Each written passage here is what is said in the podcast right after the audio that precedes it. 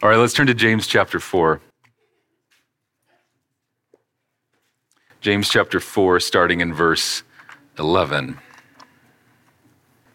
Father, as we go to your word, we ask for your help. I ask for clarity and concision, but especially that your Holy Spirit will speak your words to our hearts. Glorify Christ in our hearts and make us come more alive to you today. Amen. All right, James 4, 11 through 17. Do not speak evil against one another, brothers. The one who speaks against a brother or judges his brother speaks evil against the law and judges the law. But if you judge the law, you are not a doer of the law, but a judge. There is only one lawgiver and judge, he who is able to save and to destroy. But who are you to judge your neighbor? Come now, you who say, "Today or tomorrow we will go into such and such a town and spend a year there and trade and make a profit." Yet you do not know what tomorrow will bring. What is your life? For you are a mist that appears for a little time and then vanishes. Instead, you ought to say, "If the Lord wills, we will live and do this or that." As it is, you boast in your arrogance. All such boasting is evil. So whoever knows the right thing to do it and fails to do it, for him it is sin. This is the word of the Lord. So we're standing here, well, you're sitting, I'm standing here, but we're gathered here worshiping Jesus today because of an earth-shattering piece of good news that, of course, we call the gospel, right? The good news, I sum it up like this: God saves sinners by the life and death and resurrection of his son, Jesus Christ. God saves sinners by the life, death, and resurrection of his son, Jesus Christ. That's the news that we're here for. That's the whole point, right? But it's not just useful information, and it's not just good advice. It's not a suggestion. It's good news. It's an announcement that something has happened. I think this is an N.T. Wright quote. Something has happened after which nothing will ever be the same again. That's the kind of thing that we're talking about. And this earth-shattering event some 2,000 years ago in Jerusalem has rippled throughout the world and throughout history, and has proven time and again to be the power of God unto salvation. It's been transforming us from the inside out for thousands of years.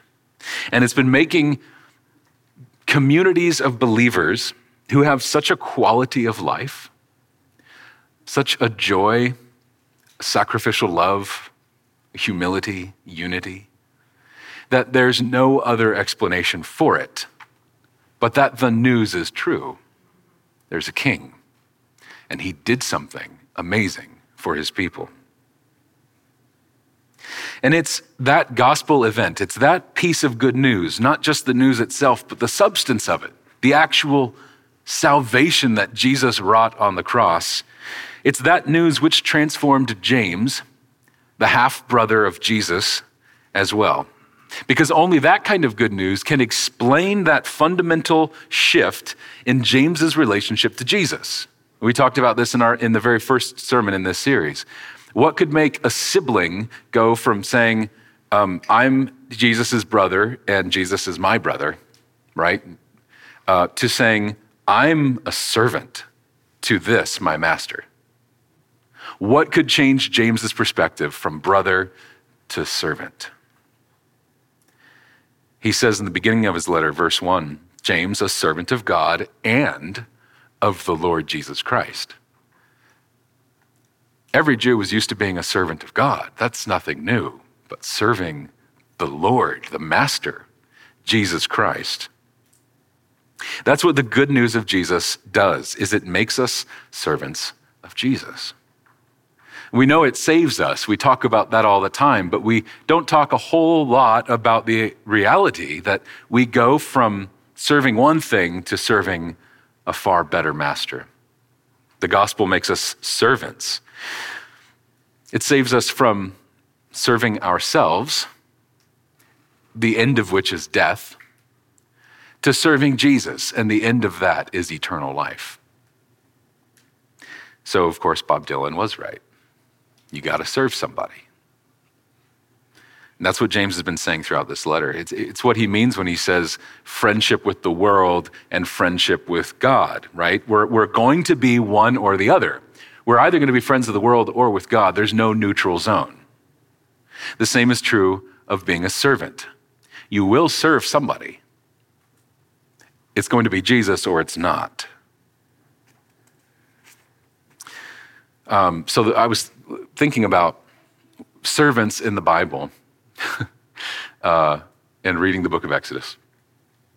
And this reality, I think, comes into sharp focus there. So Israel, the people of Israel, they're serving Pharaoh, king of Egypt. They are his slaves, and they serve Pharaoh to Pharaoh's benefit, don't they? So Pharaoh builds his kingdom on the backs of these people's service. Pharaoh makes himself great at their expense.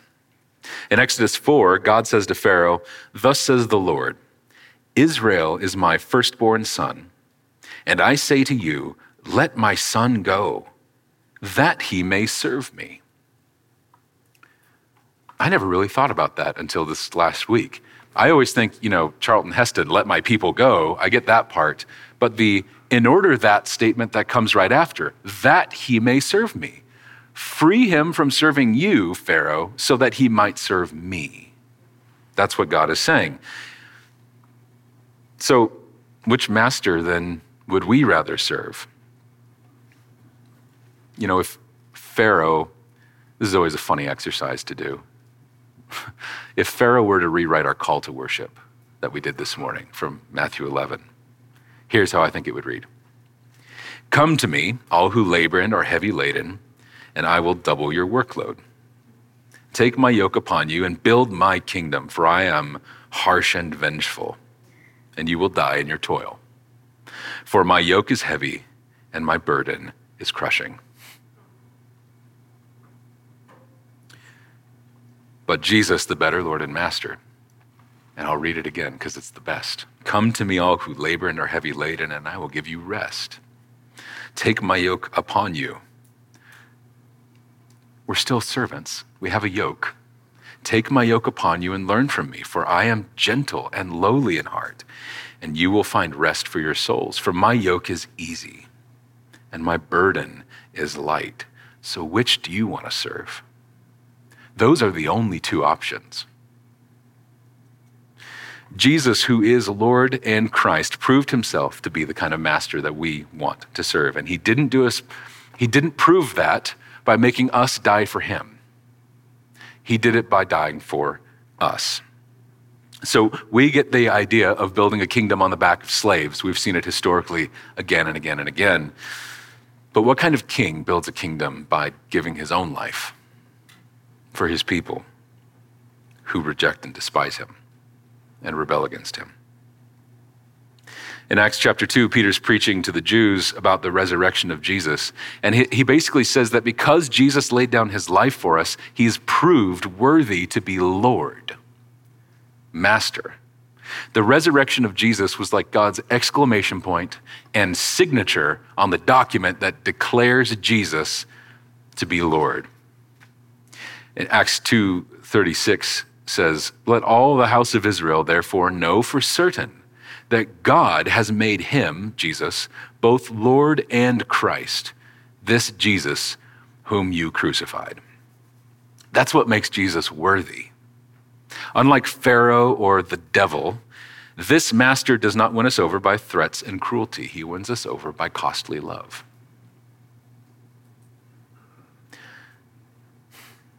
So in our passage this morning, James isn't just giving us good advice on how to live. He's telling us what it looks like to live under the lordship of Jesus. It's about serving our master.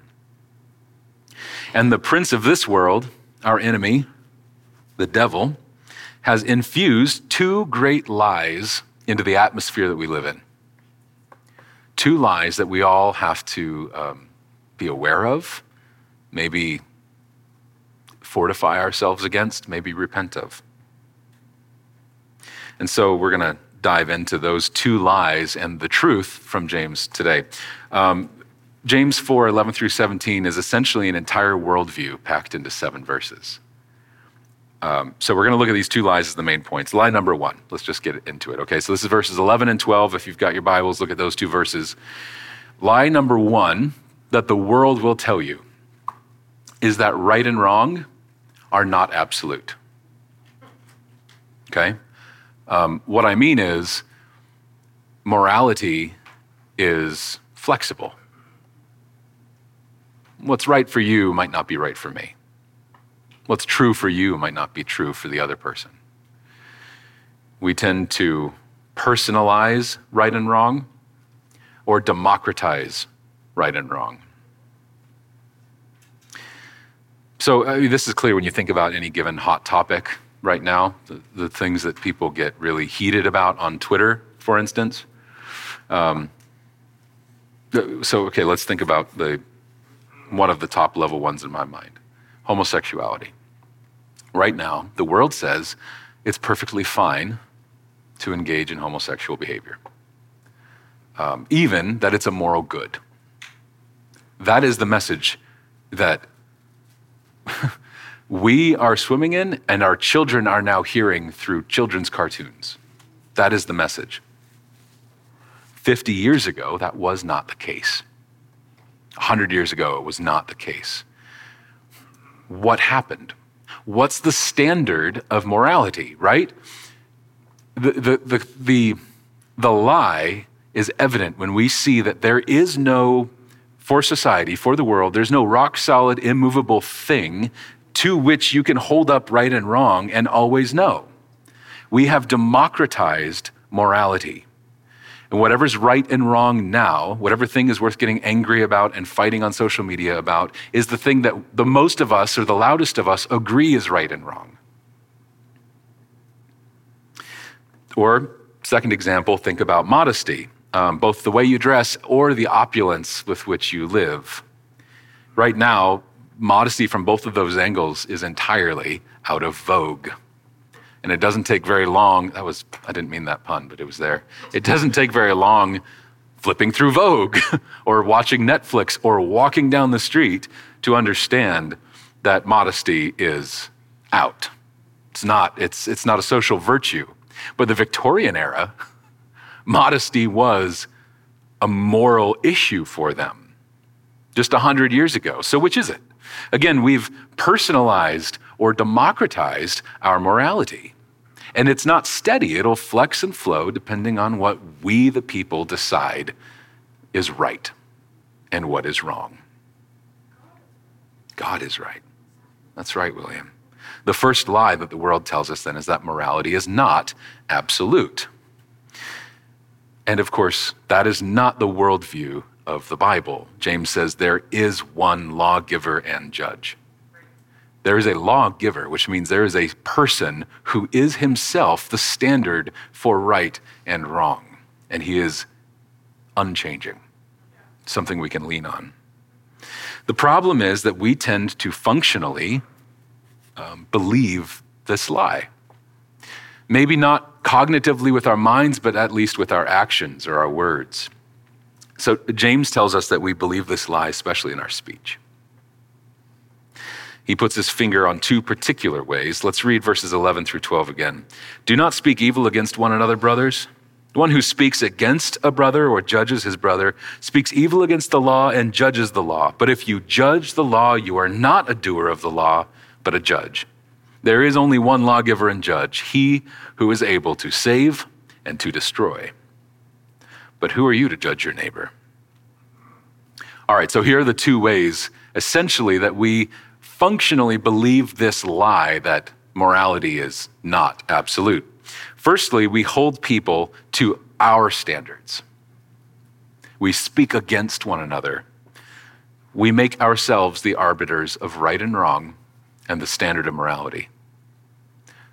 So instead of being concerned with what God says is right and wrong, we start to hold people up to ourselves as if we're God. They don't think like I think. They don't dress like I dress. They don't have the same conviction that I have. Therefore, I'm going to speak against that person. Ultimately, we are making ourselves the lawgiver when we do that. As if our way or the highway. And when we do that, it just leads to tribalism and getting siloed off with people who think just like us. But that's the sort of social repercussions aren't the problem. The problem is that actually acting like we're the lawgiver puts us in opposition to God. It puts us on the throne of the lawgiver. And that's a scary thing. So that's the first thing we do, is we hold people up to our standards. The second thing is a little bit more subtle. It might actually be that we're trying to hold people to God's standards. We see what's right and wrong in Scripture, and it seems clear to us, and we want our brother or sister to adhere to what we see in the Bible. And so we don't become their lawgiver, we become their judge. If the one we are speaking against, though, is in Christ, then they already have a judge. And this judge gives mercy and sends his Holy Spirit, not his holy church, to sanctify his people. We don't get to be the ones who apply the laws of God to the people of God and dispense judgments from the throne of God. So, of course, when I'm talking about speaking against people, speaking evil against people, we're not saying gentle exhortation, speaking the truth in love. We're not talking about those things. We're not talking about church discipline, and we're not talking about exercising discernment and good judgment, right, in our thinking. That's not what we're talking about. We're talking about slander, gossip, lies, harsh criticism. These things, when we're speaking against a person, it means we're not speaking for a person. And those things are off the table for us. When we wield our tongues like that against each other, we're setting ourselves in opposition to the true judge. So those are the ways that we believe the lie that James put his finger on. But there are good news. There are good news. There is good news for those of us who might be stinging a little bit, like me, from that indictment. And the good news, of course, comes into sharp focus where all the good news in the Bible comes into focus. It's at the cross. When we see our lawgiver and our judge hanging on a Roman execution rack instead of us, bearing the wrath of God, the just wrath of God, for the sins that we did, though he was perfect. When we see that, then two things become very clear. The first is that there is an absolute standard for right and wrong. The wages of sin is death. It's so inflexible, so certain, so immovable and steady that God held himself to that standard and received the punishment for the wrongs that we did against him. So in other words, there is a lawgiver.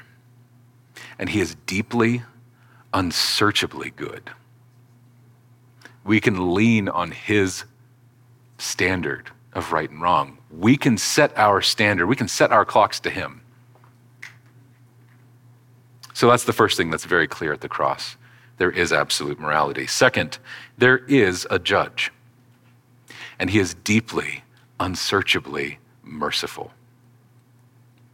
Ephesians 2:4-7, which Ray brought up earlier this week, and I'm grateful for that. It says that we're children of wrath. We were doing whatever we wanted, but God, being rich in mercy, because of the great love with which he loved us, even when we were dead in our trespasses, made us alive together with Christ. By grace you have been saved, and raised us up with him, and seated us with him in the heavenly places in Christ Jesus, so that in the coming ages he might show the immeasurable riches of his grace in kindness toward us in Christ Jesus.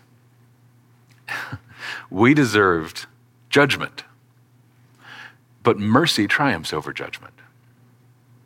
And he doesn't. Do you notice the "so that" in the last sentence? That's my favorite "so that." Why did God save you? So that he can lavish his love on you for the rest of eternity. That's why. That's the judge that we have. So the answer then to the lie that morality is not absolute is this: Jesus is Lord of the law. Jesus is Lord of the law. James is interacting with this, the same passage that the royal law, love your neighbor as yourself, comes from originally in Leviticus 19. Leviticus 19 verse 16 says, you shall not go around as a slanderer among your people, and you shall not stand up against the life of your neighbor. I am the Lord. Isn't that a weird way to end those two commands? Don't do this and don't do this. I'm the Lord. I think it should be italicized.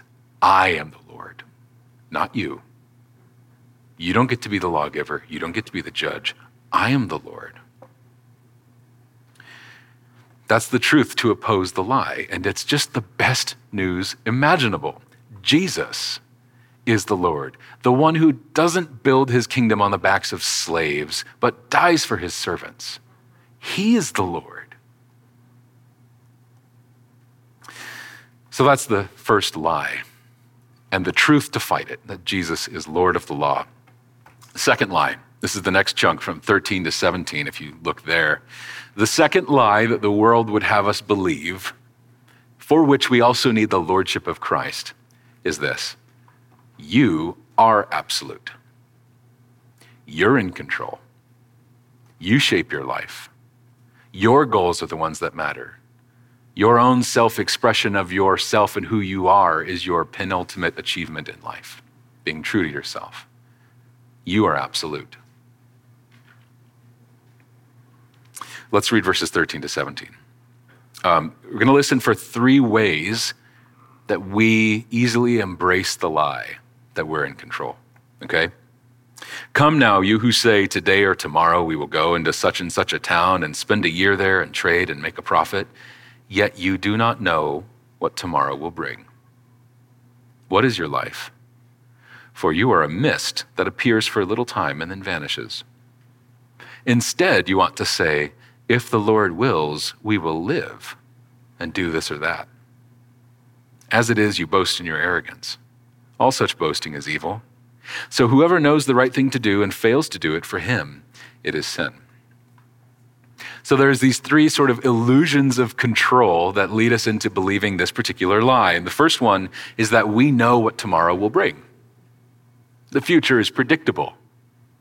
I'm a smart guy, can figure things out. The second one is that we deny that our life is a mist, temporary, short-lived. And third, we just assume that we will live. We assume we're going to wake up tomorrow morning and the next day.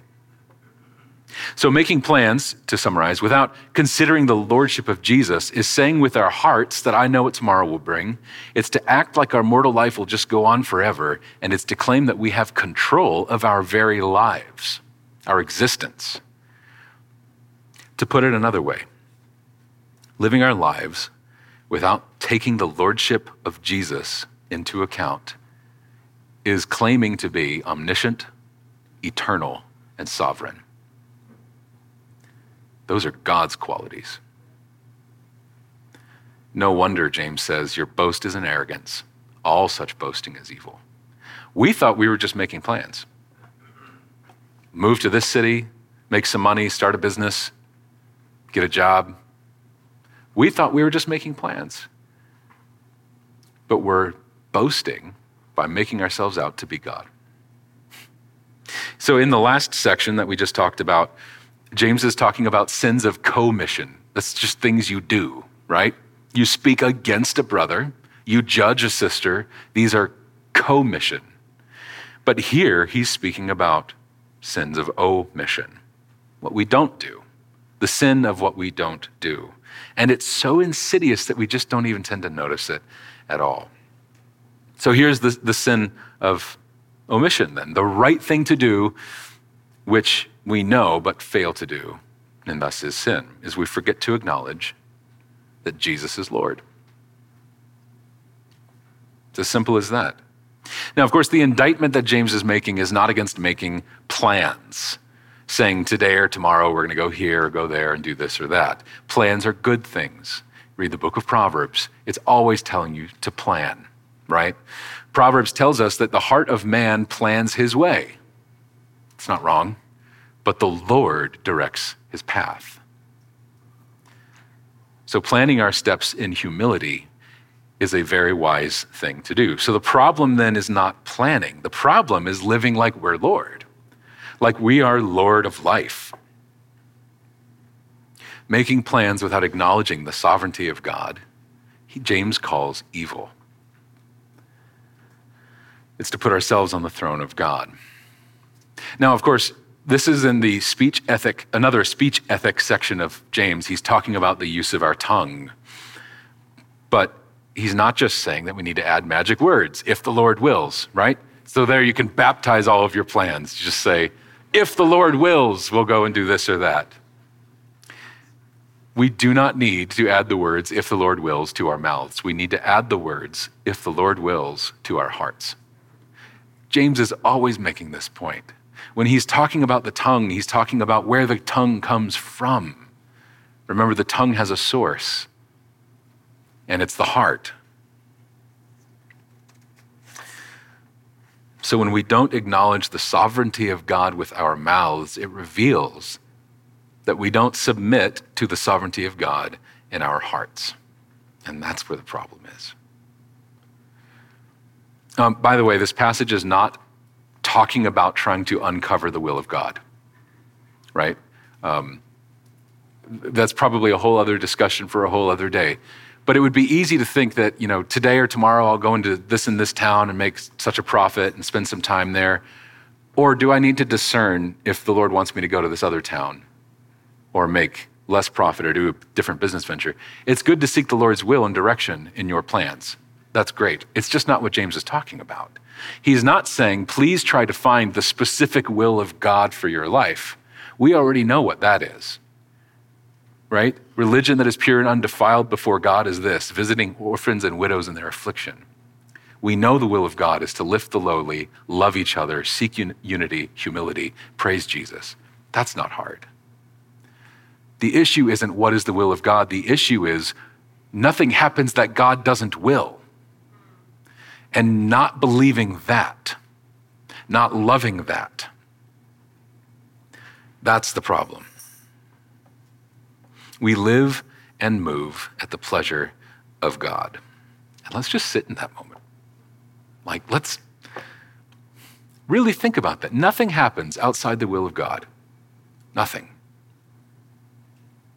Our very existence is contingent on the will of the Lord. Our plans for the future are contingent on the will of the Lord. Making plans without thinking about the Lordship of Jesus is like a 3-year-old making plans with their best friend to go to Disneyland. Like, okay, but if your parents aren't going to take you, you're not going, right? And we do it all the time. I do it all the time. So nothing happens outside the will of God. And this isn't a new teaching, it's all over the Bible. So for instance, Proverbs 21:1, the king's heart is a stream of water in the hand of the Lord. He turns it wherever he wills.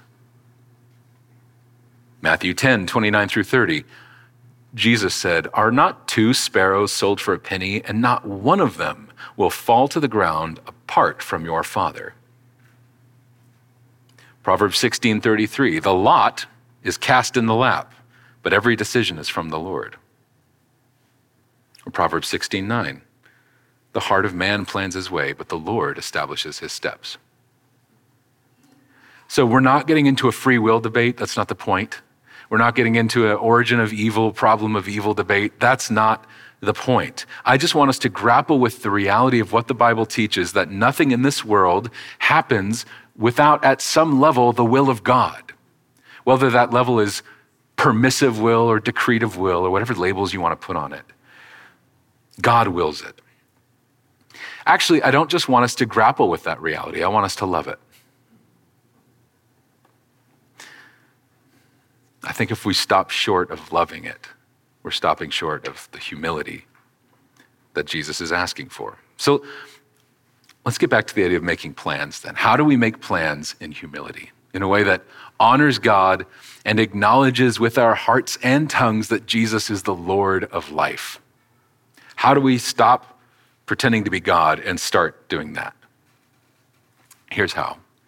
To make plans under the lordship of Jesus, we must learn to love the lordship of Jesus. We have to learn to love Jesus for his lordship. If we love Jesus but resent his lordship, his claims on us, his control over us, then we're not really in love with Jesus, because Jesus is Lord. It's the great confession of the Christian faith. Maybe the beauty of the gospel hasn't really yet gripped our hearts if we don't come to love that. The reality that someone is in complete control of your life will either terrify you or comfort you, and which will reveal what you think about God and what you're believing about God. Because if you see God as something like a tyrant or unpredictable or untrustworthy, etc., then this is a really scary reality. It's a terrifying teaching. Who would want that? But if you look at the cross and you see Jesus, the Lord of life, the one with the name above every name, to whom every knee will bow, you see that Lord of life giving up his life for you, then you can start to love the teaching. You can find comfort here instead of fear, because the one who has absolute control over our lives is unfathomably good. And he put his own life on the line for your life. What more could we ask of him to prove himself? So here's why I love this truth, that Jesus is in total control of everything. It all comes back to Romans 8 for me. Romans 8:28 says, "And we know that for those who love God, all things work together for good, for those who are called according to his purpose." All things for good for you. That's why I love it. In other words, if you submit humbly to the lordship of Jesus, there is nothing that happens to you in this life that you won't one day be able to look back at and say, worth it. All things for good for you. The good that you will receive will far outweigh the suffering you endured, because Jesus is Lord. That's what the lordship of Jesus does for us. Think about Joseph, right? Back at Genesis 37-ish to 50. Joseph was betrayed, sold into slavery by his brothers. And, fast forward a couple decades, when all is said and done, their dad dies and the brothers are terrified that Joseph is going to take his revenge on them after all these years for their betrayal. So they come to him cowering, asking forgiveness. And Joseph says, "Am I in the seat of God?" Then he says this in verse 20 of chapter 50, "You meant evil against me, but God meant it for good." Do you get that? That one action, the betrayal, had two levels of meant. You meant and God meant. And that is true of everything in our lives. We mean and God means.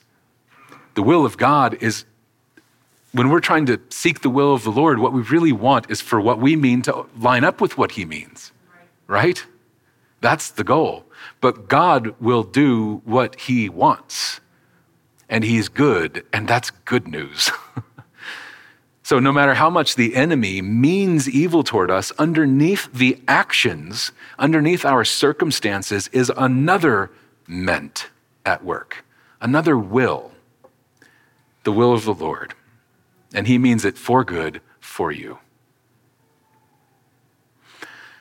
So that's why I love the doctrine.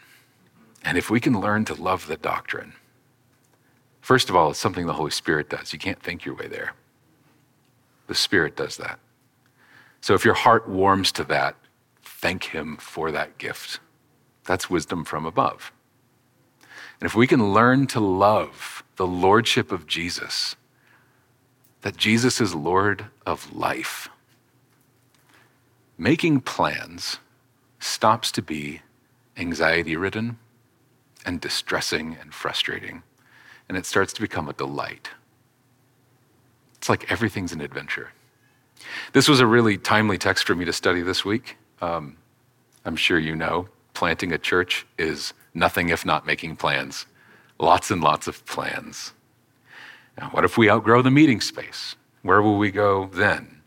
Do we do 2 services? Do we try to find a new building? Do we try to build a building? How will we pay for that? How will we become financially autonomous? How will, et cetera, et cetera, et cetera. All sorts of plans. How will we do home groups? How will we do men's and women's ministry next year? The list goes on. And we are making plans. Don't get me wrong. I'm not being passive, but we're seeking to do so humbly in full submission to Jesus as the Lord of life. And it's actually a pleasure because we love the fact of Jesus' lordship. So we're asking God to help us keep Psalm 127:1 in the forefront of our minds. Unless the Lord builds the house, those who build it labor in vain. I don't want to waste our time by laboring in vain with you. We want the Lord to build the house. And he is. He has been. I mean, you guys, all of you, are such a gift from the Lord and an answer to prayer. You have no idea. None. Becca and I asked the Lord for the favor when we began this work of not having us be recruiters, trying to, tapping people on the shoulder, please join our church. It's going to be a lot of fun. We said, Lord, will you just bring the people you want? And he has, and he still is. So in a sense, I didn't plan any of this. I made a lot of plans. Nathan and I have made loads of plans, right? But it wasn't this. We were actually going to be launching, starting church services next month in Hendersonville. That was the plan. And the Lord had us start in April here in the Madison area. That was his plan. It's so much better that way. We don't know what tomorrow will bring, but God does. So we can walk in confidence, knowing he's not caught off guard. His plans are not thwarted. It's all going to be all right. All things for good for you. We are just here for a little while. We're a mist. It vanishes at dawn. But God and his purposes are eternal. And by his grace, we get to do something eternal. This church, like Christ Church, might not exist in 50 years or 10 years or next week. We exist at the Lord's pleasure. He can shut the doors or he can make the church explode with growth and vitality. It's his church. But what we do here week in and week out will ripple into eternity because of the lordship of Christ. He is eternal. And we don't control our lives. Remember, James says, if the Lord wills, we will live and do this or that. He says, before you even make plans, remember that your very life is in the hands of Jesus. If the Lord wills, we will live. So we don't control that. But God brought us forth by the word of truth that we might be a kind of first fruits of his creation. We live physically and in Christ at the pleasure of God, which means he gets all the glory and we can lean into that. He's got a perfect track record. As a certain pastor at Emmanuel used to say, he's a professional. You can trust him. So let's praise Jesus for his lordship. Let's learn to love his lordship. And if you don't, that's okay. He wins our hearts with love over time. Let's pray. Lord Jesus, I am very, very glad that you are in charge of the universe. Thank you for proving yourself to be good. That word's not big enough to contain what you are. Thank you for being so good. We praise you that we can trust you, that we don't have to be afraid of any kind of dark corners or skeletons in your closet. You've proved yourself. You've won us over by love. And now you're in charge of everything. And we could not be happier about it. So we submit to you in humility. We are your servants. And we're really glad to be. We love you, we praise you, and thank you. Amen.